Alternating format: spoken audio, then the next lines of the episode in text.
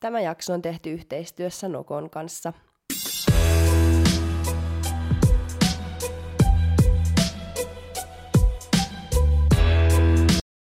Tervetuloa kuuntelemaan Fitnesskulma-podcastia. Tänään studiolla on Oona ja Jukke ja meidän kanssa on seuraava, seuraava nokkolegenda Kike Elomaa. Hän on vuoden 1981 Miss Olympia ja nykyisin politiikassa mukana. Mahtavaa, että sä oot päässyt paikalle ja löytänyt kaiken kiireen keskeltä vielä aikaakin tulla tänne. Joo, kiitos. Tämä oli ihan ihana kutsu, että totta kai. Se on tosi kiva saada puhua näistä asioista. Harvemmin kuitenkin eduskunnassa puhutaan niin kuin yleensäkään liikunnasta. Tosi harvoin, mm. valitettavasti. Pitäisikö puhua enemmän? Pitäisi ja pitäisi tehdä toimiakin enemmän. Mm. No mutta ei puhuta tänään politiikasta, vaan just siitä liikunnasta ja sun kehon tota, rakennusurasta. Niin aloitetaan ihan sille, että kuka sä oot ja miten sä innostuit aikoina kehon rakennuksesta. Joo, mä olen Kike. Elomaan Kike ollut jo ihan muutaman vuoden ikäisestä Kike nimeltään. Ritva oikea nimi on, mutta mut tuota noin, niin Kikeksi on kutsuttu ja, ja mä oon maalaistalosta. Maalaistalon on tyttö, syntynyt meidän kamarissa, niin kuin mun isoveli ja isosiskokin. Ja meillä oli paljon karjaa ja, ja tai kaiken näköistä eläintä, eläinrakas, olen todella eläinrakas ja, ja tota noin, niin sit pelloilla tuli tehtyä, kakarat laitettiin silloin hommiin jo niin, tota noin, pienenä ja, ja oli juurikasvia ja sokerijuurikasta ja pausternakkaa ja kurkkua ja mansikkaa ja mitä kaikkea viljeltiin. Ja sitten siihen maailman aikaan kun minä olin pieni, niin silloin ei ollut, ei ollut kännyköitä eikä, ja televisiokanaviakin oli vissiin, oliko y, kaksi tai yksi. ja tuota, niin silloin niin kuin kaikki oikeastaan meidänkin kulmilla urheili, oli sitten laiha tai, tai tukevampi tai huono tai, tai, tai huono. Kuitenkaan, että et se liikunta ei ollut sit niin ihan ykköshobi, niin kuitenkin jokainen liikkuisi ja kukaan ei kenet, ketään toista naureskellut, oliko sitten hyvä suoritus tai huono. Ja varsinkin kesällä urheiltiin yleisurheilua ja sitten talvisi hiihdeltiin. Silloin oli jotenkin vielä sitä luntakin joka talvi ja mulla oli pitkät koulumatkat. Että hyvää tietää oli hetkinen, seitsemän kilsaa ja huonoa neljä ja silloin ei ollut koulukyytejäkään, joten mentiin sitten pyörällä tai sitten juosten tai kävelten. Ja sitten joskus voisi olla, että isä heitti, niin kuin jos oli oikein kova pakkanen, niin heitti, jos ei auto lähtenyt käymään, niin traktorilla kouluun. mutta se oli semmoista, mutta mut oli tosi ihana aikaa. Paljon harrastettiin eri kulttuurimuotoja, ettei se ollut ainoastaan liikuntaa ja sieltä sain sitten tosi hyvät evät elämälle. Joo. Oliko teidän yleisurheilu ja hiihtäminen semmoista järjestelmällistä, olit valmentajan kanssa vai ihan kaveriporukalla vai miten se siihen aikaan harrastukset oli? Kyllä se oli, tota, mulla on aika paljon sukulaisia siinä lähipiirissä asuu ja niin ihan porukalla kaikki harrasti jotakin. Pesäpallo pelattiin aika paljon ja sitten mulla oli tai mulla on semmoinen veli, joka on minusta seitsemän vuotta vanhempi, ja hän on, tai oli silloin nuorempanakin niin hyvin lahjakas yleisurheilija, ja hän sitten kun varttus, niin oli aika paljon Suomea edustamassa kymmenottelijana, että hän on mun esikuvani urheilussa. Meidän Hanski ja, ja hän reenas hyvin paljon ja mä voin kertoa se hauskan, hauskan jutskan, että siihen maailman aikaan tosiaan niin se talvitreenaus oli niillekin, jotka tota, noin, treenas niin kuin ihan tuolla aika huipulla, Suomen huipulla, niin, niin vähän semmoista, että mä muistan, kun meidän Hannukin treenasi punttien kanssa sisällä meidän tuvassa, oli isot painot, ja hän tempasi, niin niin jostain syystä niin se yksi tempaus meni niin sen verran pieleen, että ne tuli ne kaikki painot alas läpi lattialankkuja ja äiti sanoi, että kyllä nyt täytyy siirtää tämä painoharjoittelu navettaan. Että et, et mutta kuitenkin, ja isä oli, koko perhe oli sitten aika paljon mukana tietysti niissä harrastuksissa ja kilpailussa, ja itsekin mä yleisurheilin piiritasolla, mutta en sen pidemmälle sitten. Ja me, kun sä kysyit siitä, että oliko se ihan järjestelmällistä, niin mä muistan, että meillä Turussa kävi semmoinen sinkkonen jo tota, niin, Lokalahden Leiskun kentällä niin valmentamassa silloin tällöin keskiviikkosin. Ja se oli jotenkin niin upeaa, että, että kyllä, kyllä silloinkin, silloinkin oli, oli niin kuin aika paljon tietysti vapaaehtoisten harteilla se homma, mutta, mutta oli se niin kuin tavallaan järjestelmällistä, mutta tietysti tämmöinen oli lähtökohta. Joo. Miten sä sitten kehonrakennuksen löysit? No just tämä veli, joka kävi tota noin niin, tai silloin Turussa ö, asuu ja tuota noin, niin treenasi sitten voimaharjoittelua Turun kuntokoulussa. Niin aika usein kävin niin sielläkin, tai sitten Kupitaa urheiluhallissa, missä oli yleisurheilijoita, yläkerrassa ja alakerrassa oli punttisali. Ja niitä punttisaleja piti ja omisti niin, niin minun mieheni Kimmo oli Turun kuntokoulu ja siellä kävi niin kuin ihan laidasta laitaan. Niin kuin, siellä kävi tota noin, niin, yleisurheilijoita ja jääkiekkoilijoita ja, ja sitten ihan tavallisia ihmisiä, jotka oli laihdutuskurssilaiset, laisia. Siellä kävi Nummisto Ilkka, Ilkka Voimannosta ja legenda. Siellä kävi niin kuin valtavasti porukkaa ja jo ennen kuin me Kimmon kanssa tavattiin, niin siellä Turun kuntokoulussa kävi kaikki veskuloirit ja Tapani kansat ja, ja, ja tuota, noi, vaikka ketä näyttelijöitä, jotka oli Turun kaupungin teatterissa vaikka yhden vuoden niin kun sopimuksella, niin ne kävi siellä Kimmon kuntokoulussa, Esko Salmiset sun muut. Et se oli semmoinen paikka, missä niin kun, sitten toinen oli M-klubi, että siellä kävi, tota noin, niin, että niissä käytiin niin näissä kahdessa hyvin paljon. Ja, ja se niin vei mukana. Mä menin kerran katsomaan sinne, kun meidän Hanski reenasi siellä Turun kuntokoulussa, joka oli Homalisto Rauhankadun kulmassa silloin. Ja, ja tuota noin, niin mä sitten kokeilin vaan niitä painoja, ja koska mä olin siellä pellolla jo tehnyt aika paljon näitä, tätä ruumillista työtä, niin mä olin vahva, niin vaikka en ollut kovin iso, niin, niin Kimmo katsoi, että jaha, että siinä onkin vahva likka. Ja, ja tuota noin, niin sitten me katsottiin vähän pidempäänkin toisiamme. ja siitä se sitten lähti, että Kimmo, Kimmos tuli niin mun valmentaja ja hänellä oli niin kuin kova kokemus, sit, kun siellä kävi voimanostajia ja kehorakentajia, niin Kimmo oli niin kuin valmentajana niille monille ihmisille, niin sitten hän alkoi muakin valmentaa. Ja, siitä mitä sitten vai? Siitä se sitten lähti. Siitä se sitten lähti, että mä muistan aina, että meillä oli semmoinen naisporukka, me reenattiin ja silloin naisia ei ollut kauhean paljon vielä, jotka treenas niin voimalajeja. Mutta me haluttiin olla vahvoja, niin kuin suomalainen, niin kuin on se sitten suomalainen fitness tai kehorakentaja tai voimanostaja, mikä tahansa, niin urheilija, niin suomalainen haluaa aina olla aika vahva. Ja siinä oli meilläkin me likkojen kanssa reenattiin aika isoillakin painoilla ja, ja oli semmoinen hyvä tsemppi päällä ja siellä oli näitä voimanostajia, sit, jotka tsemppas ja oltiin sulassa sovussa kaikki naiset ja miehet siellä – ja sitten oli ihan näitä niin tavallisia reenaajia kanssa. Siellä oli niin ihana fiilinki. Ja sitten kerran, kun me, me tota, siis sit treenaskeltiin, niin tuli ne ekat kisat Museokadulle tänne Helsinkiin, naisten kehorakennuskisat, ensimmäiset. Ja se oli siinä 80-luvun hujakoilla ja, ja tota, 1980. Ja, ja, ja sitten niihin osallistut, osta, osallistuin minäkin ja meidän naisia ja mä voitin ne ekat kisat. Sitten Kimmo oli käynyt katsomassa Tukholmassa Rachel McLiss, joka oli maailman ykkönen kehorakennuksessa silloin, niin kuin amerikkalaiset pääosin olikin.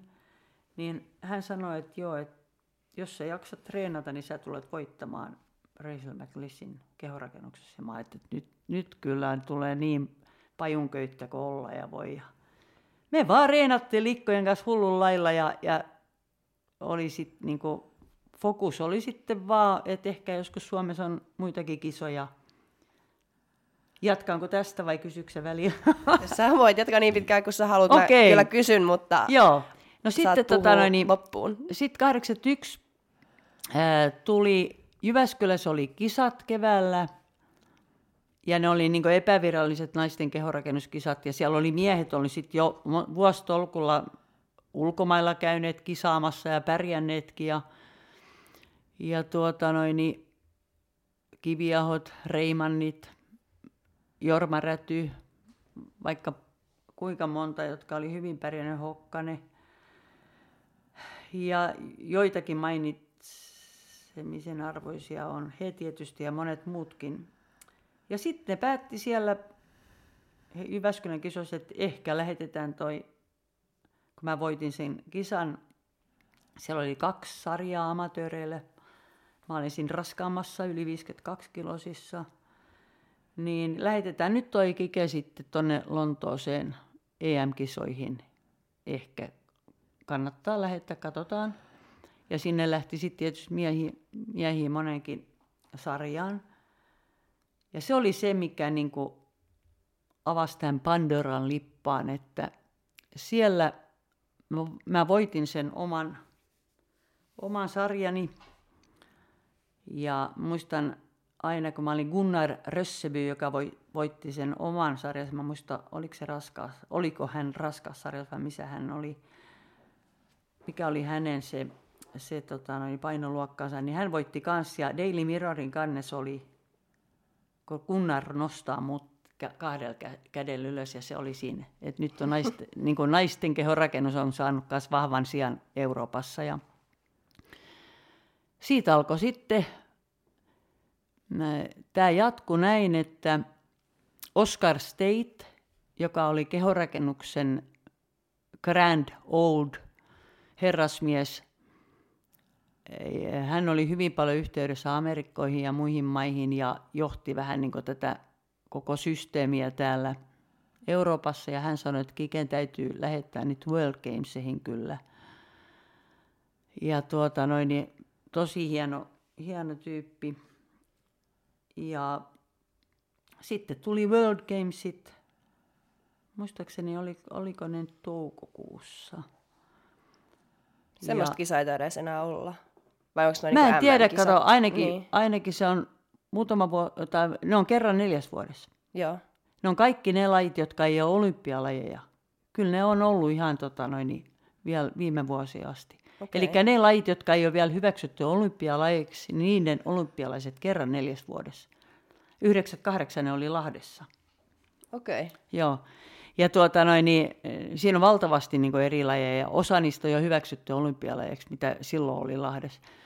Ja kehorakennusta ei ollut hyväksytty vieläkään, mutta kuitenkin niin World Gamesiin menin ja siellä oli myös, mä olin amatööri silloin, siellä on ne kaksi raskas ja vähän kevyempi sarja ja sitten mä voitin sen, niin sitten alkoi amerikkalaisetkin jo hermostua, että mikäs likkasi sieltä Euroopasta nyt tulee. Ja ja tämän perusteella, kun mä olin nämä voittanut, niin sain kutsun sitten vielä samana vuonna, kaikki tapahtui 81, niin tuonne Miss Olympiakilpailuihin. Tämä oli siis sun eka kisavuosi. Joo, Okei. Okay. joo.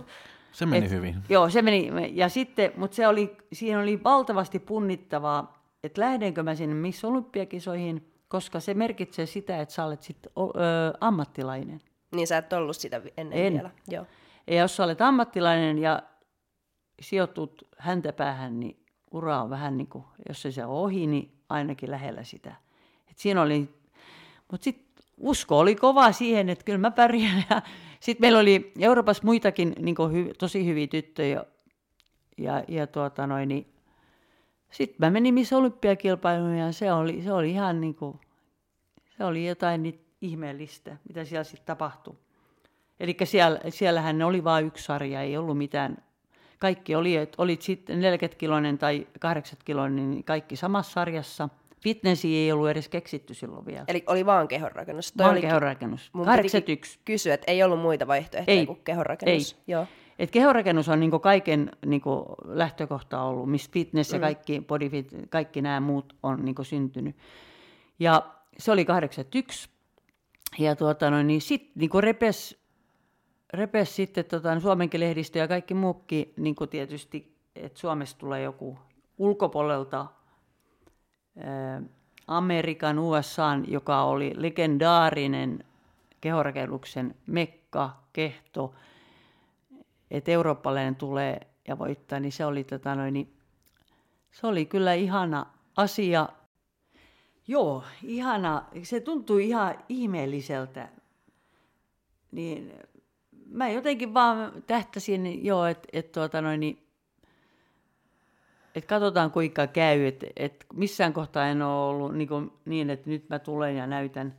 Mutta sitä käydään, sitä henkistä kisaa jo ennen, niin kuin Miss Olympiassakin, niin kun siellä on tietysti valtavat systeemit ennen sitä il, itse kisaa, niin siellä reenataan niin kuin vähän yhdessä ja sitten tietysti kun suomalainen tulee, niin on vahva, niin mä lata, latasin heti siihen jalkakyykkytelineeseen niin kovat raudat, että ja vedin aika hyvän sarjan. Et, et tota, siinä on niinku, käydään, koska kaikki on niin lähellä toisiaan, että ei siellä ole yhtään ylivoimasta voittajaa. Et, et silloinkin tietysti. Ja, ja tota noin, niin, et, se oli kyllä niin jännittävää, se oli tietysti.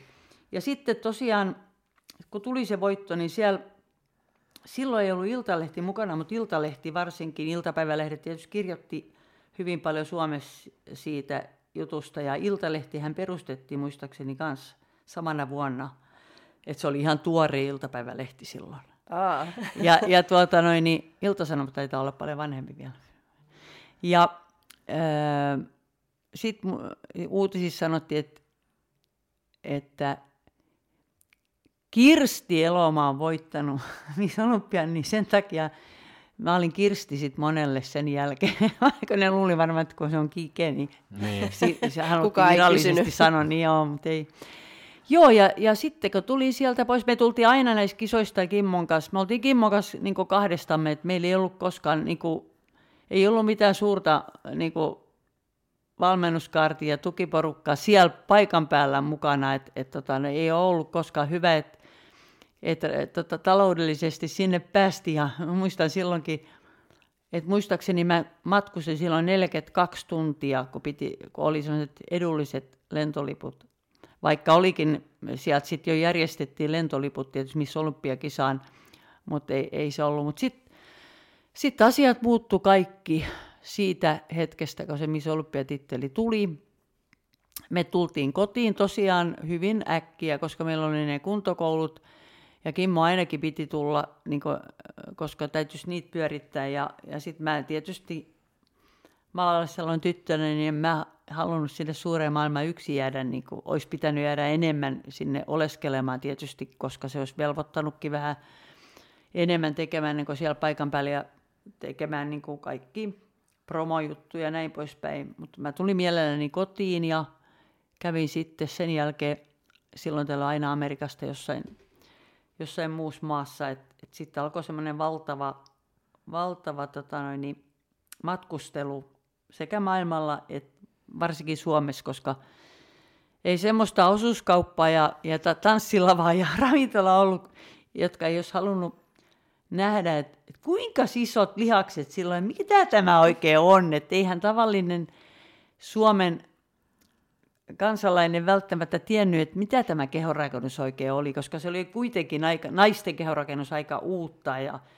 ja ne tuli, sitten ne ihmiset tuli katsomaan. Muistan, että aika pian siitä voitosta, niin muista, että oliko se nyt Miss Olympia voitto vai oliko se se melkein vai mikä se oli, mutta mä olin yhdessä kellosepän liikkeessä tuossa Mannerheimin tiellä ja se Mannerheimin tie meni tukkoon. Koska ne ihmiset halus, lehdet oli niin paljon kirjoittaneet, että mikä ihme, mikä tämmöinen vahva likka on nyt siellä esiintymässä. Ja se esiintymisen, esiintyminenhän ei kestänyt guest poserina, kun sanotaan neljä viisi minuuttia ja musat päälle, tai musan aikana siinä, että et, tota noin, niin, mutta se koko homma ihmiset näki, niin, niin mä halusin olla niin semmoinen lähettiläs, että mitä se kehorakennus tarkoittaa. Että se on vaan se, mitä näytetään siellä lavalla, mitä on tehty siellä salilla, mutta sehän on puurtamista, aika paljon semmoista, no meidän kuntokoulussa oli se oma hyvä porukka, mutta se on kuitenkin myös semmoista yksinäistä treenaamista, että ei se puntti, punttisalitreeni ole ainoa. Että mähän aamulla jo, kun mä valmistauduin näihin kisoihin silloin 81, niin, ja sit, niin äh, mähän kävin tota noin, niin, lenkille. Sitten mä olin valmistunut just röntgenhoitajaksi. Mä kävin tota noin, niin, niin ennen töitä, mä kävin tosiaan lenkillä. Sitten mä menin töihin sairaalaan tekemään röntgenhoitajahommia. Sitten kun mä tulin sieltä, menin punttisalille meidän omaan reenaamaan. Sitten mä ohjaisin ihmisiä.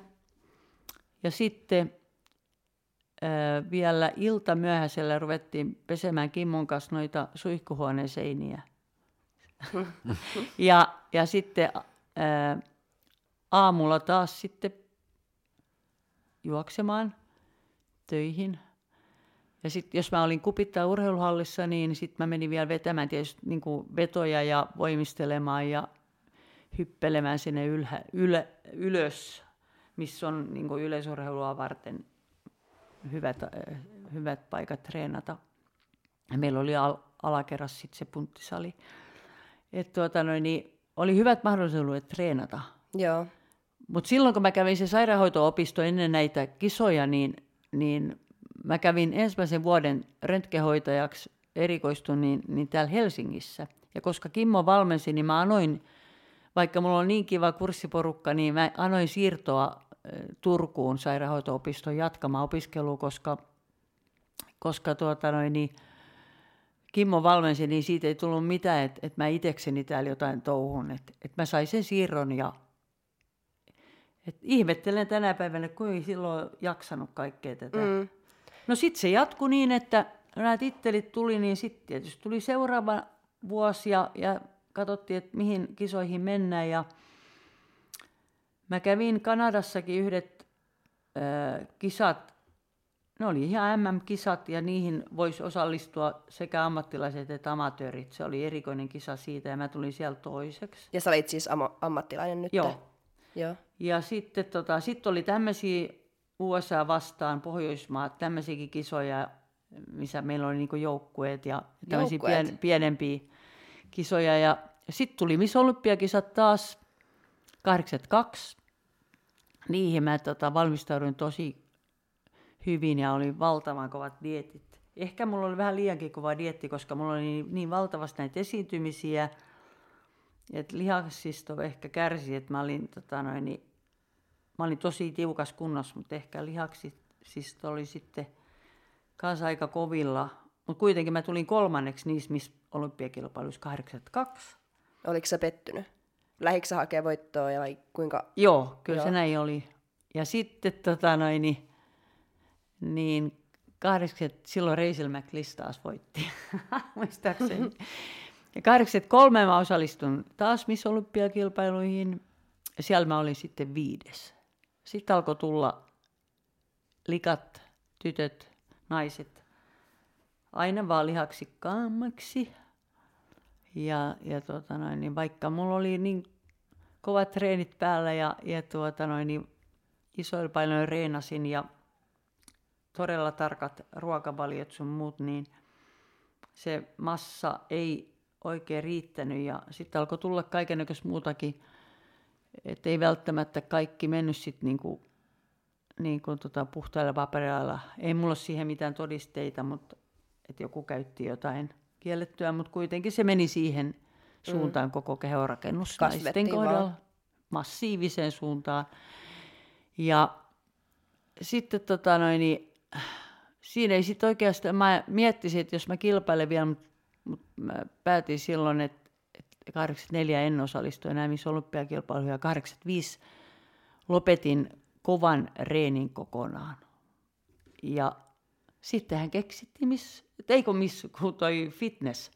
85. Joo. Ja se fitness on syntynyt sen takia, koska kehorakennus meni hyvin massiiviseen suuntaan, niin mä luulen, että Veiderit, veljekset Benny ja Joe, ja ketkä siinä sitten on ollut mukana, niin halusi kehittää semmoisen, mikä on niinku hyvin yleisöystävällinen, missä ei mennä ihan niin pitkälle tässä lihaksiston suuruudessa. Ja fitness syntyi sen myötä. Ja sitten fitneksen jälkeen on syntynyt nyt niitä muitakin lajeja mm. fitneksen ympärille.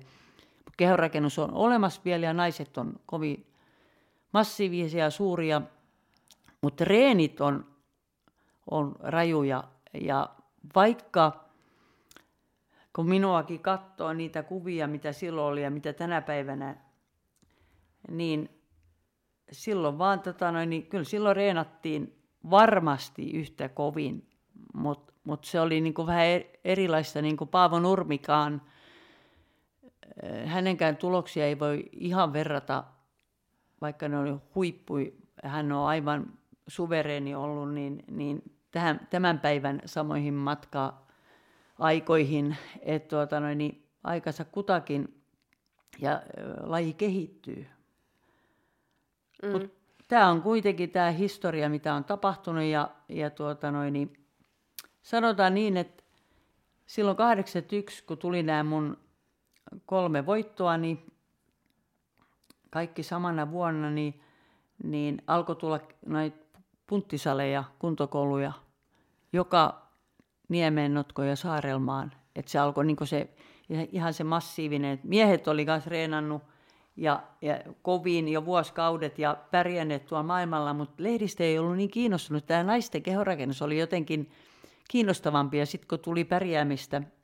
Ja tuli tota, mun jälkeen muitakin, jotka on niin kuin, naiset pärjännyt kanssa, niin, niin, tuota, noin, niin, niin sen jälkeen sen jälkeen tota, noin, niin se on ollut niin kuin, kiinnostavaa tietysti. Ja nämä punttisalit, osa sitten tietysti kun vuodet kului, niin, niin häipys ja osa jäi. Ja sitten alkoi tulla näitä ketjuja. Mutta kuitenkin se buumi alkoi silloin ja mä muistan aina, kun silloin 81, 23, 80-luvun alussa, kun mä kävin valtavasti ympäri Suomen esiintymässä kaikissa pippaloissa – ja estraadeilla, niin, niin tota noin, ajateltiin, että mitä tämä on, että on se ihan kauheaa, että naiset tämmöistä harrastaa, että punttien nostoa. Ja nyt niin ei semmoista tyyppiä oikeastaan olekaan, tai ei semmoista lajia olekaan, missä ei niin jotenkin niitä puntteja käytetä ja, ja voimaharjoittelu on ihan ok ja ei siinä ole mitään erikoista, mutta silloin niin sai kyllä taistella tuulimyllyä vastaan, että et siinä on ollut siinä on ollut monta miestä ja naistakin, jotka on niin raivannut tietä tähän. Mm. Miltä se tuntui, kun oli tuommoista kyseenalaistamista? No oli se aina, kun hyvin urheilullisesti mentiin vaan kuule eteenpäin ja, ja tuota, no, niin, sitten yritettiin niin selittää ihmisille näitä ja, ja se oli hienoa, että, että monet punt, punttisalit kun syntyi, niin siellä järjestettiin just tämmöisiä tämmöisiä niin tapahtumia ja mäkin kävin monet monet punttisalit avaamassa Kimmon kanssa ja, ja tuota, äh, Onko teillä vielä punttisaleja? Ei ole enää. Ei. Meidän autotallis on kyllä. Joo. Ja siellä on, siellä on just ne maailman paras reisiojentaja, maailman paras teline, jotka on niin tehnyt, tehty mun mittojen mukaan, mutta ne sopii kaikille. Ja sitten tota, niitä teetettiin silloin niitä, niitä välineitä vielä, kato silloin tota noin, ihan, että ne on niin kuin just niiden kulmat oikeat. Ja sitten meidän penkki on sellainen, että jos haluaa tulla kokeilemaan niin kuin penkkipunnerusennätyksiä, kannattaa tulla. Meillä, meillä on just se penkin, kaikki se, se on ihan millilleen semmoinen, että siitä on hyvä ottaa penkkiä. Et meidän autotallis on käynyt varmaan, mä sanoin, että ehkä tuhansia, mutta ainakin satoja ihmisiä ympäri Suomen. Kun monet kysyy tänä päivänäkin multa ja multa, niin vieläkin niin kuin jotain treeniohjeita, sähköpostitse ja näin poispäin, mutta mä oon vaan sanonut, että, että mä, mä vähän niin kuin mua arvelutta antaa mitä ohjeita, kun en mä näe sitä ihmistä, mä en tiedä, että onko sillä jotain kremppaa, onko sillä jotain vaivaa, onko sillä, kummanen tyyppi se on, että jos mä teen jonkun perusohjelman tai sanon jotain, niin voi olla, että se ei sovikaan hänelle. Ja sen takia mä oon sanonut, että tulkaa sitten, kun ottakaa yhteyttä ja tulkaa käymään meidän autotallissa, jos te tulette Varsinais-Suomeen ja Turun lähelle. niin Maskussa asutaan ja niin, monet on soittanut ja tullut käymään vielä tänä päivänäkin.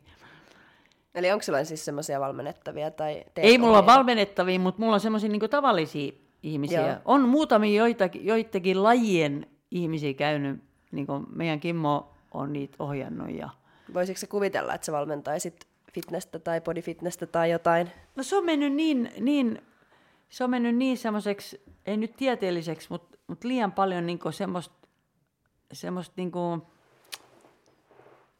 en mä tiedä, totta kai sekin on kehittynyt hyvin paljon ja siinä on monta koulukuntaa, että tämä on hyvin, jos teet näin ja tämä on hyvin, mutta kyllä sinne perusasiat kuitenkin on, on tota pysynyt ja nyt on tullut elämään niin paljon muuta, että, että kyllä mä joskus seuraan kisojakin katon ja, ja Minna Pajulahden kanssa oltiin tuolla Las Vegasissakin silloin edellisvuonna ja, ja hienoa, että, että tota, no, niin suomalaisitkin pärjää pärjää ja näin poispäin.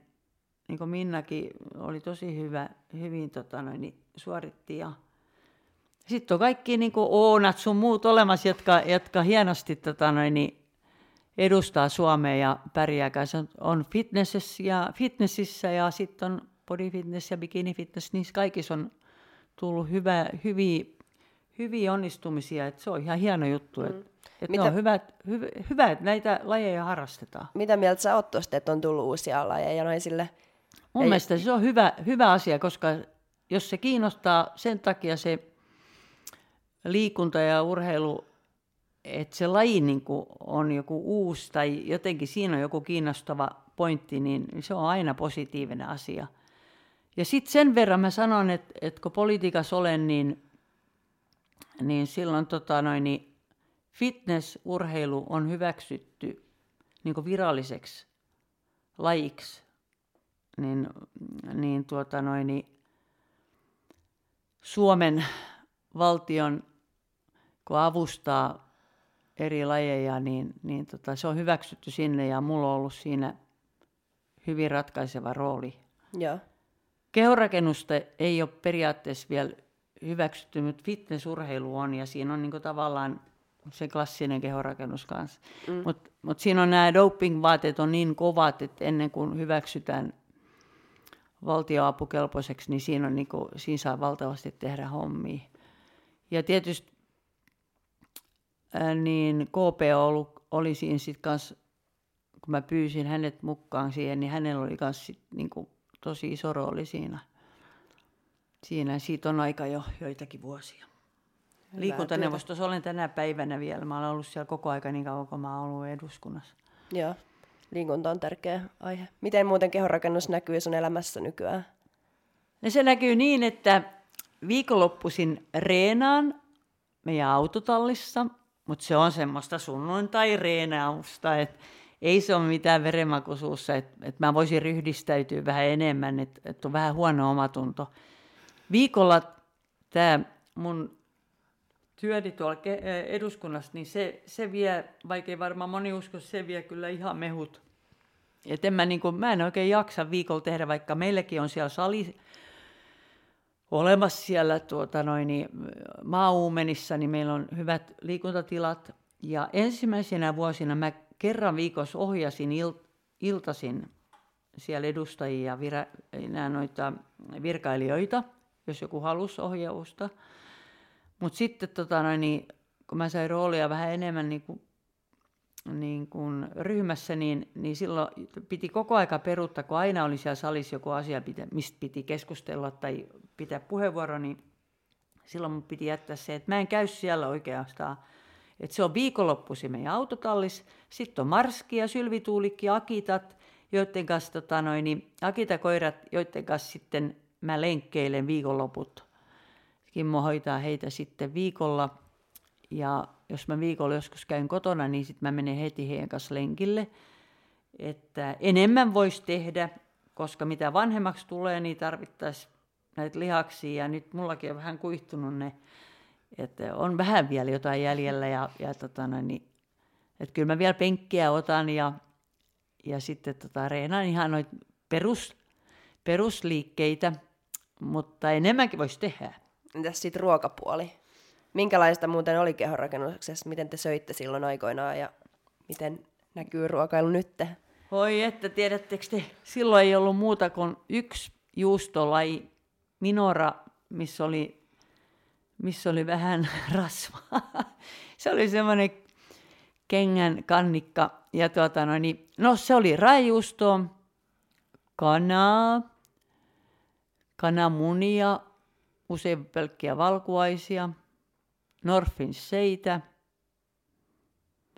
marjoja, luonnonjukurttia, kaiken maailman siemeniä, pikkusen pähkinöitä.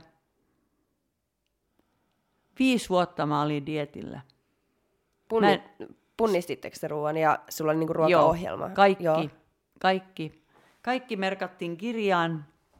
Ja ennen kisoja mulla oli ihan tarkkaan, mä pidin semmoista 800 1000 kalorin diettiä. Ja, ja tuota, no niin, sitten kun mä, mä esiinnyin niin paljon guestposerina ympäri maailmaa, ja, niin piti olla aina niin piukas kunnossa. Et se oli huono, että tota, kisoja en, en niin kovin paljon käynyt, eikä silloin ollutkaan, mutta piti olla aina, niin kuin, ei voinut koskaan olla niin kuin kauhean niin sanottu rasvassa, mm. mikä olisi tehnyt hyvää sille kropalle, että olisi saanut vähän niin kuin kovemmilla painoilla, isoimmilla, isommilla ottaa, että olisi tullut itselläkin painoa vähän lisää, lisää niin, tuota noin, niin, niin kyllä se, kyllä se oli kova se dietin pitäminen ja hyvin. Ja sitten mä olin niin tiukka, niin kerta kaikkea, että mä en ikinä oli sitten juhannusaatto tai mikä tahansa, niin mä en, en alkoholia, en, en kermakakkui, en, en tota, no, niin mitään tämmöisiä että mä olin niin ehdoton, että Joo. se oli ihan, ihan niin kuin tätä. Ja sitten mä oppisin, oppisin niin kuin hyvin syömään hyvin yksinkertaista ruokaa. Ja tänä päivänä, niin mulla ei ollut periaatteessa niin sen jälkeen, kun mä lopetin sen kilpakehorakennuksen ja kovan reinin 85, niin mulla ei ollut koskaan niin paino-ongelmia, koska siinä jäi päälle niin semmoinen tuonne takaraivoon, että mä syön kyllä, mä voin vetää tuosta vaikka pizzan tai, tai oikein rasvaisen lihapiirakan ja makkaroita sinne väliin ja mitä kaikkea. Mutta en mä syö jatkuvasti sitä. Mä, enkä mä pidä mitään herkkupäiviä, kun mä tiedän, jotenkin se on tonne vaan takaraivoon mennyt. Sitten mä olen seuraavan päivänä, mä voin syödä vaikka jotain, tota, että on valtavasti salatteja ja kaikkia. Sitten perunasta mä tykkään, että et kaikessa muodossa. Mutta mulla ei ole mitään diettiä ollut sen jälkeen. En Joo. ole pitänyt. Et se on, ja alkoholin kanssa niin tänä päivänä niin mielelläni otan jonkun yhden oluen tai mielelläni otan jonkun lasin viiniä. Et ei mitään semmoista. Mutta se on niin kuin kaikki, mikä menee överiksi, niin, ja jos sä pidät sitä yllä, niin totta kai sitten tulee kiloja. Että, mm. Mutta se, että mä olen sitä mieltä, että, että vanhemmiten, niin jos se nyt on pikkusen, jos on vähän ylikiloja, niin ei se ole mitään. Että muutenkin ry, rypistyy tässä niin ennen aikojaan, niin niin sitten rypistyy vielä enemmän, jos on liian laihas kunnossa. et, et, niin, eikä se ole mitään, se on pääasia, että se pääkoppa on niin kuin mukana tässä kuviossa ja pääasia, että se, se peruskunto säilyy ja harrastaa sitten jotain liikuntaa, niin se on kaikkein tärkeintä. Sitä mä toivoisin, että luo, nuoret ja kaikki harrastaisi jotain liikuntaa. Mm. Jos palataan vielä sun kehonrakennusuraan, niin mitä saisit tehnyt toisin sun Niin kuin aikana? tässä uralla vai? Niin ehkä mä olisin tota, ollut armeliaampi, ettei, että esiintymisiä olisi ollut ehkä pikkusen vähemmän, että mä olisin voinut keskittyä vielä enemmän niin kuin, niihin loppukisoihin, tai, tai tuota, noin, mutta ei, ei paljonkaan muuta. Et mä saan kehorakennusta kiittää ja niitä ihmisiä, jotka mun ympärillä on ollut, niin, niin paljosta, varsinkin meidän Kimmo, mikä oli aivan huikea valmentaja – et tuota, niin kyllä me ollaan itketty monta kertaa, että se oli niin raju ja, ja hän oli tosi kova. Mut, ja se oli joskus vähän vaikeakin se rooli, kun mä olen, niin kuin, me ollaan naimis. Että se rooli niin kuin, piti muuttua sitten, kun tullaan kotiin, mutta ei se aina muuttunut. mutta nyt se on muuttunut täydellisesti. Niin, niin, tuota, niin, tuota, noin, niin en mä oikeastaan muuttaisi, koska se on antanut niin paljon. Ja enhän mä tässä olisi, ja yksikään Iikka ei varmaan ehkä tuntisi tai tietäisi koko ihmistä ja se on sitten siivittänyt Sitten mä rupesin, mä oon koko nuoruus ikäni ja lapsenakin harrastanut niin laulua ja jonkun verran soittanutkin, mutta mut se, siinä mä en ole mikään hyvä. Mutta kuitenkin musiikki on ollut tärkeä ja, ja siitä, sehän oli mun urani, että vaikka mä tein näitä röntgenhoitajahommia, niin mä tein niitä vaan pätkittäin. Et pääasiallisesti viimeiset, ennen eduskuntaa, niin viimeiset 26 vuotta mä oon ollut artistina. Eli tota, niin, niin kulkenut ympäri Suomen ja, ja tota, tehnyt seitsemän pitkäsoittolevyä. Ja se on niin enemmän tämmöistä iskelmämusaa ja poppia tuommoista, mutta ku, kuitenkin niin sitä ei moni tiedä, että et, et, viimeiset vuodet me vedettiin tota, noin bändin kanssa ihan teräsbetonin biisiä ja kaikkea tätä rockia ihan valtavasti, että mä, en, mä oon tehnyt sitä keikkaa paljon. Ja sitten laivoissa mä ollut valtavasti esiintymässä, että mä tein seitsemän vuotta putkeen esimerkiksi noita Silja Serenen ja Sinfonin niin kuin, ää, keikkoja niin, että kaksi viikkoa keikkaa laivalla ja sitten tota, kaksi viikkoa kotona, kaksi viikkoa, seitsemän vuotta putkeen. Tuota, sitten viikingilaivoja on myös. Ja sitten olen tehnyt aika paljon yksin keikkoja myös. Äh, eli mä roudasin kamat, vedin kolme settiä noissa pubeissa ja noissa paikoissa ja äänentoisto itse kaikki, taustanauhat kaikki. Ja sitten sit kun oli tota noin, niin ilta putkessa, niin sitten mä roudasin kamat ja, ja tota, laitin ne autoja ja lähdin ajamaan kotiin. Sitä on tehnyt monta vuotta. Et ne, se niin lavat veti niin sitten taas esiintyjänä sinne ja, ja, ja siitä on ollut paljon hyötyä, koska mä oon tavannut niin valtavasti ihmisiä, nähnyt niin, kuin niin montaa, montaa tyyppiä, montaa asia elämässä näiden eri ammattien kautta. Et sen takia se politiikka tuli siihen sitten pikkuhiljaa ja meidän, mun isäni on ollut politiikassa, hän on ollut eduskunnassa. Et meillä on se kotona ollut se politiikka aina. Oliko toi kehorakennus kuitenkin se, mistä sä tulit julkisuuteen?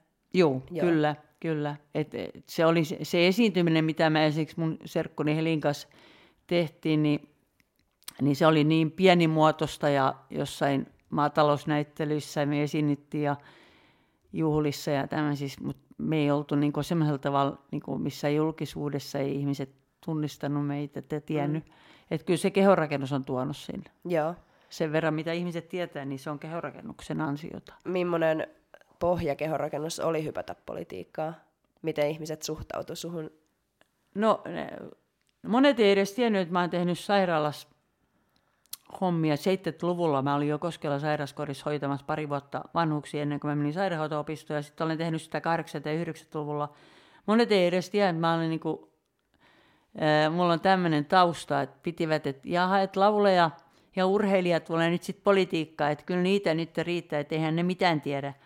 Mutta mut tuota, no, niin, mua pyydettiin aika monta kertaa ennen kuin ikä ja sitten nämä monet ammatit niin kypsytti mut siihen, että, että mulla voisi olla jotain sanottavaa tuolla politiikkarintamalla. Ja, ja silloinhan, kun mä tulin tähän puolueeseen, perussuomalaiset, niin 2006, niin eihän ollut ajatustakaan, että mä olisin joku kansanedustaja joskus. Että silloinhan puolueen kannatus oli pari prosenttia.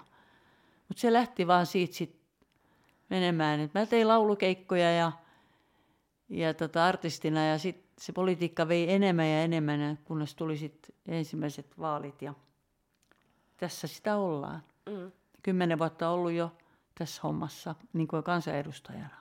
Niin, se on aika kauan jo sekin. Niin no. Onko rakennuksella mitään yhteistä politiikan kanssa? Miten sä pystyt hyödyntämään sun urheiluuraa siellä? Pitkä pinna ja epämukaviin asioihin niin pystyn niin niitä suodattamaan, vaikka tekisi mieli sanoa, vaikka mielis, tekisi mieli tehdä jonkun, joku asia vähän tiukemmin, niin, niin, tota noin, niin, niin pysty hillitsemään itse, niin sen se on opettanut. Ja sitten antanut tietysti semmoisen peruskunnon, mikä on ihan hyvä joka, joka ammatissa, että et, et pitää sen kunnon kuitenkin edes keskinkertaisena. Sitten mä seuraan Oona ja, ja kaikki muitakin, tota, näin, niin, jotka, jotka tota, ovat nyt lähettileinä sitten liikunnalle, nuorisolle. Fitneksessä. niin, ja kaikessa urheilussa. Se, Se- on ihan hienoa. Seuraatko sä paljon siis fitnesslajeja nykyään? Jonkun verran. Mä katsoin sitten telkkarissakin onneksi silloin tällöin jo näkee, että et, tuota Mm. noin, niin, mutta vielä olisi meidän urheilutoimittajilla, pitäisi mennä peili eteen, että, kun valitaan vuoden urheilija, niin siellä ei ole ikinä voimanostajia niin kymmenen joukossa, eikä fitnessurheilijoita urheilijoita, eikä kehorakentajia, vaikka saisi olla kyllä. Et mä muistan silloin 81, kun oli vuoden urheilijavalinta, niin Varsinais-Suomen urheilutoimittajat niin antoi mulle maininnan ja, ja sitten mä sain puoltoääniä myös vuoden urheilijan valinnassa, mutta se sijoitus oli joku, joku ihan vaikka ei Joo. se ollut kovin iso, tai niin kuin mä tarkoitan, että se oli iso se numero, että, että se oli siellä loppu. Mutta kuitenkin, että siellä joku oli niin kuin sen ymmärtänyt, mutta, mutta tänä päivänäkin niin liian vähän niin kuin se huomioidaan, että ei se ole vaan joku, että kyllähän siihen käytetään tunteja ihan yhtä paljon kuin johonkin muuhunkin lajiin. Mm. Ja sellainen ihminen, joka ei tiedä tai tunne näitä lajeja, niin ei tiedä, että, että tota noin, niin, kuinka kova se on. Et tietysti mun täytyy sanoa se, että kehorakennus ja fitness ovat niinku tavallaan ko- kovempia lajeja kuin nämä niinku body fitness ja, ja tota, mitä niitä kaikkea nyt on. Bikini figure- fitness, niin, wellness bikini, fitness. Joo, bikini fitness, että et ei niitä voi sama, ihan sama rinnastaa kyllä, että et kyllä se reeni on, on niin paljon on kovempaa ja, ja sit niissä. Mutta kuitenkin, että et se on liikuntaa ja minun mielestä kaikki on kotiin päin silloin. Mm. Silloin kun fitness tuli, niin olisitko sä voinut kuvitella siirtyvässä siihen? Joo, olisin mä voinut ajatella sitten tota noin, vaikka niin kuin eh, Minnalla on, on telinen voimistelijan tausta muistaakseni, että siinä olisi hyvä, kun olisi enemmän voimistelua. Jos mä Joo, muistaisin, sillä on että hän on cheerleader-tausta. Ja... cheerleaderi, joo. joo. Ja mä muistan, että jotain kuitenkin, niin, niin, tota, niin ehkä siinä olisi ollut, että mä olin sitten jo sen ikäinen, että olisi tarvinnut varmaan vähän aikaisemmin, että mulla oli enemmän, että, että olisi tarvinnut tehdä valtava työ, että just siitä notkeudessa siinä, niin kuin sitä kehittää. No minkä ikäinen sä olit silloin, kun sä voitit olympia ja Odotas vähän. kilpailit? no mähän oli vaikka kuinka vanha silloin jo. Odotas, mähän oli varmaan 25-vuotias. Joo, niin mä, mä olisin melkein 30 sitten jo, niin se olisi vähän liian myöhään aloittaa fitnessiä. No eikä. mä lopetin, kato sitten kehorakennuksen. joo. Miksi sä lopetit? Oliko se, että kun ne alkoi kasvamaan ne Joo, kilpakumppanit? joo, se oli se. Ja silloin, kato, tämä fitness oli ihan alkutekijöissä silloin vielä 85, että ei silloin paljon fitnessiä, mutta se kuitenkin sai alkunsa se. Mä olisin ollut sitten jo tota, noin, niin yli 30, että se on ehkä liian, sit, kuitenkin se on vähän erilainen laji, niin, mm. niin liian vanha Onko se sitten kuinka kilpailuhenkinen, että täytyy pärjätä? Mä olen, joo, sellainen mä olen, että mä inhoan, niin kuin, mä sain niin kuin kilpailustani ihan tarpeeksi silloin, että mä en tykkää kilpailla missään. Mutta jos mä johonkin joudun jossa, jollain lailla kilpailemaan, niin kyllä mä niin mua ottaa aivo, jos mä pärjää. Et ihan niin, että mä inhoan häviämistä. Joo. Et se täytyy sanoa, että mä en vaan osallistu minnekään niin, että mä haluan vaan osallistua. Mm. Että kyllä se täytyy olla niin, että oli joku muukin pointti siinä. Että se on ollut niin kuin, mä en tiedä mikä silloin oikein drive ajoi. Ehkä se on se porukka ja se hyvä henki, mikä silloin oli.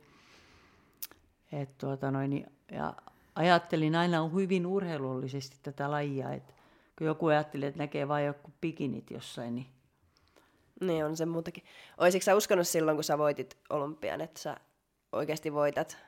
En, en, mä, en mä koskaan ajattelen niin semmoilla tavalla, vaikka mä olen silloin täht, äh, ajattelinkin niin, että, että, tota, että, joo, että mä haluaisin niin pärjätä, mutta en mä, en mä koskaan ajatellut, että, että mikä tämä lopputulos on. Että mä tein vaan niin, niin täysillä kaikki ja mihin se sitten johti.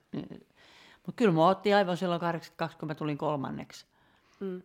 Et tuota, Oliko se iso pettymys? oli, oli se.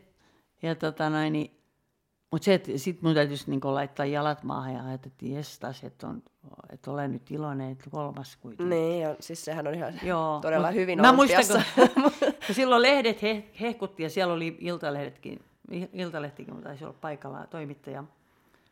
Niin, tota, noin, niin, niin, niin, niin, nekin oli ihan pettyneet, kun ne odotti, että, että eihän suomalainen, jos, jos suomalainen tulee kolmanneksi, niin, tota, noin, niin sehän on niin kuin, se on tota, vähän niin kuin hävinnyt. Et suomalainen ajattelee herkästi niin, mm. mutta kyllä mun täytyy sanoa, että nyt hiihdostakin on tullut nyt näitä tota, hopea ja, ja pronssia sun muut, niin se on hieno asia. Et täytyy sanoa, että onhan se upea. On. Joo, Kyllä. ja, ja sitten sit, jos tekee kaikkensa ja, ja tota noin, niin ei kuitenkaan pärjää, niin, niin se on kuitenkin urheilu, että sit elämässä on muuta. Mm. Että ei siitä saa masentua. Ja sitten se, että et tarvitsisi niinku oppi tietysti se, että et ei kaikki välttämättä voita heti tietystikään. Että et ei saa antaa periksi, jos niinku uskoo, että mulla on kuitenkin rahkeita. Ja sitten on sellainen valmentaja, joka on rehellinen ja sanoo, että sulla on mahiksi pärjätä paremmin. Ja sitten vaan. Et silloin se on val, valmentajalla on iso osa tästä, että et, tota, valmentajankin pitää sitten nähdä, jos se näkee, että et toi, toiselle ei ole niin minkäännäköisiä mahdollisuuksia, niin sitten uskotella sit ihmiselle, että kyllä sä pärjäät, niin se pettymys on ihan valtava sitten. Niin, Et, ei et pärjää. täytyy olla se rehellisyys mukana. Niin. Ja tällaisessa lajissa kuin tämäkin, koska tämä on tota, noin arvostelulaji, niin siinä täytyy olla ne perusasiat ihmisessä kunnossa. On, on muutamia asioita, kun näissä lajissa ei kauheasti voi muuttaa, jos on joku perusongelma. niin, mikä semmoinen voisi olla? Esimerkiksi rakenteessa. Ka- minkälaista kroppaa haettiin silloin, kun sä kilpailit? Että oliko se silloin enemmän sitä rakennetta vai lihasta Joo. vai mitä silloin Kyllä se oli, niinku, äh, ei, saa, ei silloin edes ollut niitä valtavan lihaksikkaita, että et, tota, no, niin ei edes, et haettiin sitä niinku sopusuhtaisuutta ja, ja, minäkin olin niinku silloin, mä olin siitä pisimmästä päästä näitä naisia, että et, tietysti tota, noin, niin, et melkein kaikki oli, ei nyt, melkein kaikki oli lyhyempiä. Et mä olin sieltä niinku, et silloin se tietysti näyttääkin näyttää tietysti vähän enemmän, että jos on ihan pikkunen, niin voi olla, että ei, paitsi tänä päivänä, niin se on onneksi kyllä, missä Olympiassakin on nyt jo sarjoja sit pari vissiin. Joo. Et se on niinku, koska on niin, on pitkiä ihmisiä vähän lyhyempiä, niin se olisi niinku väärinkin niinku verrata niitä sitten. Mm. Kaipaako sä kehonrakennusta? Voisitko kuvitella, että sä vielä kilpailisisit vaikka bodyfitnessessä tai jossain mastersarjassa? ei, ei, mä oon liian löysä. Ja se, joo, ja liian paljon jo semmoista, semmoista että ei, ei, täytyy olla joku järki päässä. Et onhan mun ikäisiäni, jotka käy jossain ikäihmisten tota noin, niin, kisoissa, mutta ei, ei, ei. Sen verran järki päässä, että mä laitan vähän piukemmat trikot, ettei kaikki nyt näy. Tota, noin. Joo. Ei enää. Ei, ei, ei. Mutta se, että tota noin, niin, et hyvä, hieno laji on ja, ja kannustan kaikkia reenaamaan. Kyllä. Mutta ei käyttämään mitään aineita. Et, et Joo. se, se, ei ole, hu- se on huono juttu, että ei, ei kannata. Mulla on ollut niin monta kysymyksiä sulle, mutta sä oot vastannut ne kaikki, kun sä oot puhunut. Se mulla ei ole enää mitään. Mutta me... Onko mä liian kova höpöttämään, kato, niin, tulee se- sanottu. Kun sä oot puhunut, että aha, no joo, tota mä mietin. Ah, Okei, tota Mutta- mä mietin. Mutta Mutta meillä on näitä se, noita meidän Instagram-seuraajien kysymyksiä. Oh, jaa, hieno. Et näihin pääset vastaamaan. Öö, otetaan täältä. No jos kisaisit nyt, niin minkä lajin valitsisit itsellesi näistä nykyisistä vaihtoehdoista? Oho, olipas hyvä kysymys. Kyllä mä, sen, kyllä mä valitsisin, se on kehorakennuksen tai fitnessin, kyllä. Joo. Joo. Entäs vieläkö seuraat fitnesskisoja? Mitä ajatuksia nykymenoista ja lajista? No se näytti yhdellä aikaa, että fitness lähtee vähän samoille, samoille raiteille kuin kehorakennus, että naisista tulee aika isoja, mutta, mutta mun mielestä siinä on jonkunnäköinen kohtuus taas saavutettu. Et, et, tota, no, mä katson, ne on, varsinkin ne vapaa-ohjelmat on aivan upeita, ihan, ihan käsittämättömän hienoja. Et, et se on hyvin yleisöystävällinen laji. Entäs mitkä on isoimmat erot nykykisojen ja kiken ajan kisojen välillä? No lihaksisto on ihan eri luokkaa, että ne on, tytöt on paljon suurempia. Lihakset, lihakset on tota, niin, ihan eri levelillä kooltaan ja, ja silti mä en usko, että, että naiset treenaa yhtään sen enempää. Mutta tietysti tämä on kehittynyt myös, lääketiede on kehittynyt ja ravintotietous, että et pystytään enemmän käyttämään niinku niitä hyväksi ja silloin se näkyy tietysti kropassa. Et Mm. No isoi, isoi tyttöjä tänä päivänä ja tosi ihania, kun oltiin Minnan kanssa siellä Las Vegasissa edellisvuonna, niin mä tapasin just näitä niitä entisiä miss olympioita ja sitten tota, noin, niin muitakin kilpailijoita, niin ne on huippu ihania tyyppejä, mitä siellä sitten juteltiin. Ja näin pari kilpakumppania, niin muun muassa Karla Dunlopin, jo- jota en ole nähnyt 35 vuoteen. Niin se oli ihana. Muistatko muuten, että minä vuonna olympia oli ensimmäisen kerran? Joo, 80. Ja sä olit sitten 81, eli Joo. heti toisissa Joo. olympialla. Tai anteeksi, voisi olla muuten 79. Okei. 79 tai 80, joo. Joo. Kyllä. Täällä on itse kysymys, että miltä tuntui palata olympialavalle ja tapahtumaan vuonna 2019? ja Ai, et- se oli silloin, kun kaikki olympiavoittajat tuli, niin miltä Joo. se tuntui? Rachel McLeese ei tullut paikalle. Miksei? En minä tiedä. Siinä oli tota joku, ja ehkä joku muukin jäi pois siinä, mutta se oli upea tavata, niin kuin mä äsken sanoin, nämä, nämä naiset. Oli ihana, ihana että na, kaikki oli niin hyviä, niin ystävällisiä, niin ihania. Ja sitten se koko se tapahtuma, siellä haastateltiin sitten tota, niin, en mä ole kauhean paljon englantia käyttänyt, mutta se meni ihan kivasti se haastattelu kuitenkin. Se oli tota noin, niin, se koko tilaisuus, siellä oli valtava iso messu. Me oltiin sitten siellä tota noin, niin, kanssa ja, ja koko se systeemi. Sitten Minna kilpaili siellä, oli kiva, ihana nähdä hänen suorituksensa ja, ja siellä kohdeltiin tosi hyvin. Et tultiin hakemaan kentältä hienolla autolla ja kaikki tarjottiin ruuat ja kaikki annettiin vielä kirjakuoressa kulunkin rahaakin kätteen. se oli aivan käsittämätöntä ja matkat maksettiin. Se oli erilaista kuin silloin 81. Oli, oli, eh, no joo, silloin tota, sanotaan niin, että et sitten tietysti Miss Olympia, sit, silloinhan tuli sitten jo ne matkat ja kaikki tietysti sit Miss Olympiaan ja, ja, ja sitten seuraaviin kanssa, että kyllä ne matkat maksettiin ja oli hyvät palkinnot silloin, rahalliset myös. Silloin Miss Olympiassa, vaikka tänä päivänä ne on vielä paljon isommat ja naisissa on, pitäisi kehittyä kyllä naisten äh, Miss Olympia-tittelistä, saa vieläkin suhteessa miesten niin aivan liian vähän. Siinä ei ole tasa-arvo kyllä puhunut. Täällä onkin kysymys, että mitä palkintoja sait olympian voitosta ja siis muuta kuin mitalin ja kunniaa. Joo, mitalin sain ja, tota noin, ja palkinnot ja mun kaikki palkinnot on nyt urheilumuseossa, ne halus ne.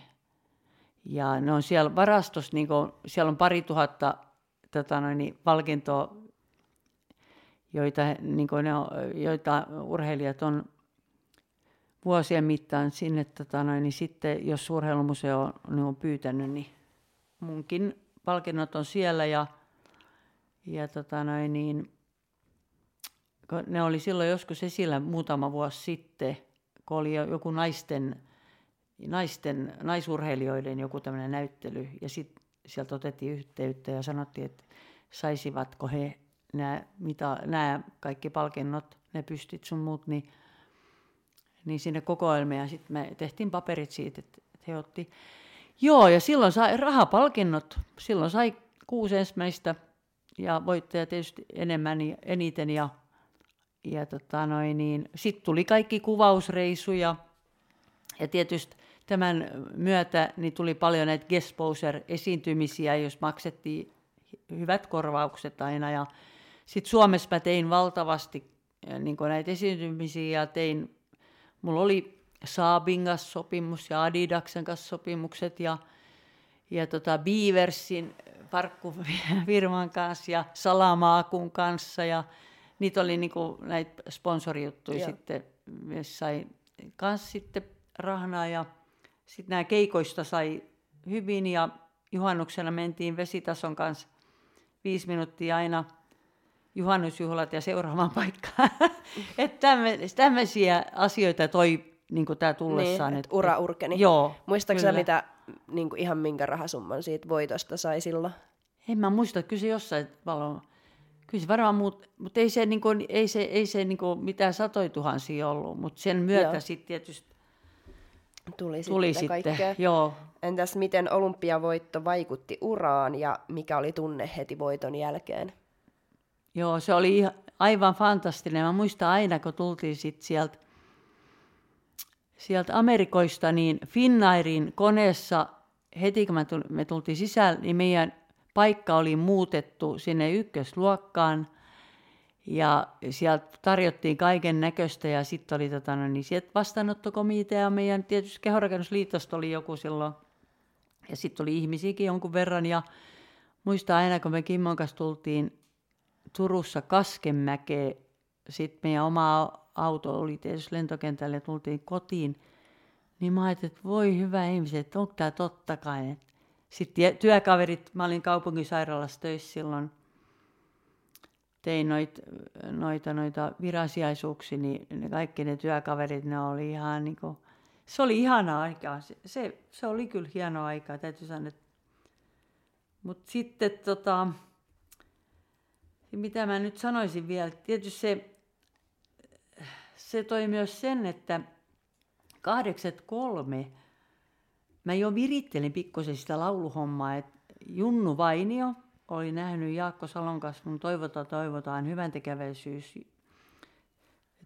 tota, ohjelmassa tuossa TV2 ja mä lauloin Kimmon iso paita päällä pienennetyttynä paimenessa. ja äh, sitten tota Junnu kun teki aina ajan ilmiöistä, niin hän teki semmoisen penkkipunneruslaulun, kun nouseeko jo sullakin. Kunto nousee sullakin, me laulettiin Junnun kanssa duetto. Ja mä laulan tällä äänellä, kato, kun en mä uskaltanut edes sanoa, että joo, tämä äänialaji on mulle hyvä. Niin aika korkealta, mutta kuitenkin niin, niin siitä niin kuin, me tehtiin Junnun kanssa keikkoi jonkun verran yhdessäkin silloin ja siitä lähti niin pikkuhiljaa se lauluura sitten, vaikka mä kilpailinkin silloin vielä sitten ja sitten tietysti kun mä lopetin 85, niin antoi sitten potkua tietysti, että ihmiset ajattelivat, että jaha, että nyt se urheilija tulee laulamaan, että, että ne tuli sitten katsomaan sitä. Joo, mm. sille uralle.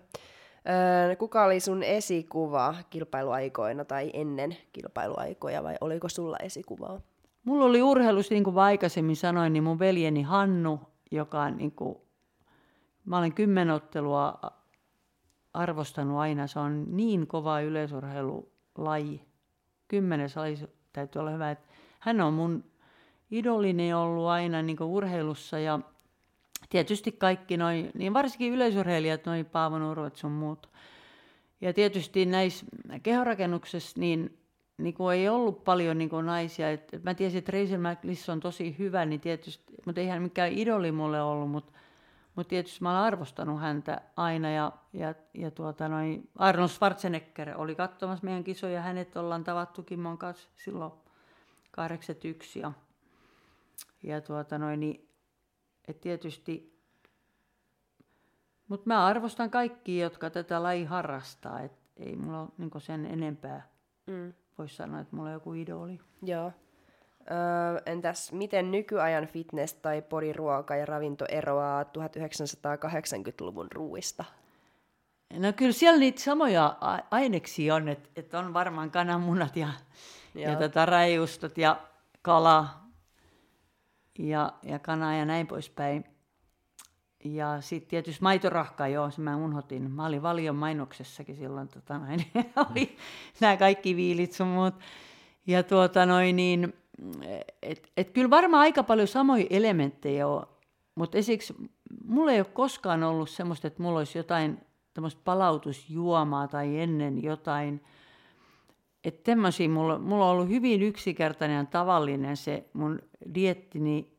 Ja mä muistan, että silloinhan ei ollut muuta olemassa näitä juomia kuin joku hardsportti semmoisessa lasi laatikossa. Että ei ollut oikein semmoista. Ja proteiineja silloin, joo, hyvin vähän mä olen proteiinia syönyt. Että oli näitä proteiinijauheja jonkun verrankin käytettiin silloin, miehet varsinkin. Joo. Naisetkin jonkun verran, mutta aika vähän mä niitä olen käyttänyt. Mutta kyllä samoja elementtejä on. Et tietysti dietillä on oltava tänä päivänäkin, ja tota, että on piukas kunnossa. Et kyllä se kova on se dietillä mm. oleminen. On se sitten laji tästä niin kuin fitnessissä ja näissä muissakin niin kehorakennuksessa tietysti nämä bodyfitnessit ja figurit ja muut, niin kyllä se aina kovaa on. Se on henkisesti kovaa. Niin. Entä sitten, jos sä olisit nyt aloittelemassa sun kisauraa, niin uskotko, että lähtisit kisaamaan, jos nyt palattaisiin sinne? Jos mä olisin 20, voisin lähteäkin. Ja mihin lajiin? Se oli fitness sitten. Kyllä se varmaan Sä vastasit siihen. Joo, mä olisin varmaan tota noin, niin, joo, voi olla. Mutta en mä nyt ihan voi olla tota noin, niin, varma, että olisiko se joku muukin näistä, mutta mut kyllä mä luulen, että se joku, missä, mikä on vähän rajumpi, niin kyllähän se mulle sopii. Joo. Paljonko Kiker treenaa nykyään? Se oli se sunnuntai-treeni. Joo, se on se, sanotaan kaksi kertaa viikossa semmoinen perus, sen verran, että vähän lihakset pysyy kunnossa, että kun tuolla istutaan niin kauheasti tuolla Joo. nykyisessä työssä ja mä istun autossa ja varsinkin tota, noin, tuolla istuntosalissa, niin se on sitä istumista ja koneella olemista ja, ja tota, noin, niin sähköposteihin vastaamista ja, kirjoittamista, niin pakko on tehdä jotain, muuten tämä tää tomumaja menee ihan huonoon kuntoon. Mi- miten ihmiset suhtautui tuolloin naisten kehonrakennuksen ja siihen, että kisasit siinä? Siitäkin on vähän sivuttu, mutta mikä sua ittees kiehto sit lihaksissa, jos se ei ollut ehkä niin yleinen ihan, tai semmoinen tavoittelemisen kohde naisilla tollon, vai oliko se? No tota noin, niin kyllä silloin, silloin oli, jonkun verran oli naisia, jotka reenas ja näin poispäin. Ja, ää, sanotaan niin, että monet sanoivat jo ihan sen takia, kun joku kun yleinen mielipide oli kuitenkin se, että joi, naisella saa olla lihakset kauhean näköinen. Ja mullakaan nyt lihaksi nyt niin valtava suuri ollut, mutta se oli kummankin niin kauhea isot. Ja sitten taas osa porukasta varmaan ajateli, että ne vois vähän isommatkin olla, kun tuli katsomaan jotain, jotain esitystä. ja, ja tuota, noin, niin, mutta kyllä se, sanotaan niin, että, että kyllä, kyllä niin ihmiset aika paljon ihmetteli sitä, että minkä takia niin nainen harrastaa niin tämmöistä lajia. Että kyllä siinä sai selitellä, mutta onneksi, onneksi oli näitä punttisaleja sitten jo rupesi tulemaan niin paljon. Ja sitten kun niihin pääsi, tai mä menin käymään niissä ja pidin näitä näit kaiken maailman seminaareja ja kursseja ja, ja menin reenaamaan muutenkin tämän kilpailun aikana, niin kävin aina sitten, jos mä kävin vaikka esiintymässä jossain, mä menin paikkakunnan punttisalille, koska koko aika piti pitää yllä sitä kovaa reeniä, niin siellä tuli aina ihmisiä, niin mä tapasin heitä ja, ja tota, pystyttiin keskustelemaan ja sitten sanomaan näistä asioista niin niitä oikeita asioita. Ja, ja kyllä se rupesi kiinnostamaan sit vuosien mittaan monia. Ja mm. tänä päivänä se on ihan tavallista. Jep. On sitten minkä ikäinen tahansa, niin reenataan. Tunsitko sä itses lihaksikkaaksi silloin? Joo, varmaan. Tunsin ja, ja kyllä mun täytyy sanoa, että ihan kiva oli laittaa sortsit päälle, kun oli hyvät jalkalihakset ja näin poispäin. Mutta ei sitä niin semmoisella tavalla, en mä ole koskaan ollut semmoinen, että mä katsoisin niin kauheasti sitä itseäni sieltä peilistä ihastelisin. Et mä otin sen niin enemmän urheilun kannalta ja, ja piti olla urheilullinen niin ja, ja sitten se, että piti olla niin vahva, että siellä salissa, niin siinä oli tietysti pikkusen, kun 85 lopetin kovan reenin, niin silloin rupesi tuloksetkin putoamaan tietysti. Penkiltä ei kulkenut enää niin ja jalkakykyt ei kulkenut enää niin. Niin, tota, niin siinä oli pikkusen, kun mä menin vaikka laulukeikalla ja mä menin kuitenkin paikalliselle salille, kun mä tein tämmöisiä salikeikkoja kuitenkin ihan 90-luvullakin aika paljon ja jonkun verran 2000-luvullakin vielä, niin, niin että mä en pysty ottamaan enää niin kovia rautoja, niin kyllä siinä aluksi oli vähän niin kuin nikottelemista itselläkin, mutta kyllä mun täytyisi hyväksyä se sitten, että ei tietystikään, koska mä en reenannut enää niin kovin, niin en mä voi saada niin isoja rautoja. Niin. Öö, viimeinen kysymys, näitä muita ollaan jo vähän sivuttu, mutta paljonko nousee penkistä nyt? Kuule, saanko mä sanon vähän pidemmän vastauksen? Totta Mun kai. paras saavutus, mä olisin voinut mennä silloin voimanostokisoihin, harvittelen, harvittelen kun en mä mennyt, koska aikoinaan niin mä olin niin kuin omaan painoni nähden sen ää, aikakauden tuloksissa aika, olisin jonkun verran pärjännytkin voimanostokisoissa. Mutta silloin mä kokeilin niin tämmöisiä, että mulla oli esimerkiksi meidän kupittaa urheilu oli meidän kuntokoulussa. Siinä oli kaikki Nummisto, Ilkat ja Kimmot ja kaikki. Siinä oli vaikka kuinka paljon ihmisiä. Niin mä tein kerran testin. Mä sain 60 kilolla niin, tota noin, niin, äh, jalkakyykky 50 pohjakyykkyä putkeen. Mutta silloin mä muistan, että mä melkein pyöryin, kun mä tulin sen viimeisen kerran sieltä maasta. Ja katsottiin, että ne oli kaikki niin kuin kilpailukyykkyjä. Ja sitten, niin en mä, äh, tota noin, niin penkistä ei kulje paljon mitään enää. Et sanotaan, että kyllä mä nyt se, en mä kuuttakymppikä enää saa penkistä. Et, et kyllä mä reenaan ihan tuommoisella viidelkympillä ja neljäkympillä vaan tuommoisia toi, pitkiä toistoja. Et enempää ei kulje Joo. enää. 50 on kyllä ihan hyvin. Joo. Eikö se ole? On se. Onko vielä muuta kysyttävää, Jokke? Mulla ei ole mitään, Kiki on vastannut Niin, kaikkiin. ka- vastannut kaikkeen kyllä, mitä Te olette mitä niin pitikin. ihanasti kysyneet. Ja kivoja kysymyksiä tuli ihmisiltä kyllä. Hyvä. Kiitos, kun tulit vieraaksi. Kiitos paljon. Kiitos itsellenne ja Kiitos. ei muuta kuin tsemppiä kaikille, ei muuta kuin reenaamaan. No niinpä. Mutta joo, sitten Ensi maanantaina uusi jakso. yes. Moikka. Kiitos, moi. Kiitos.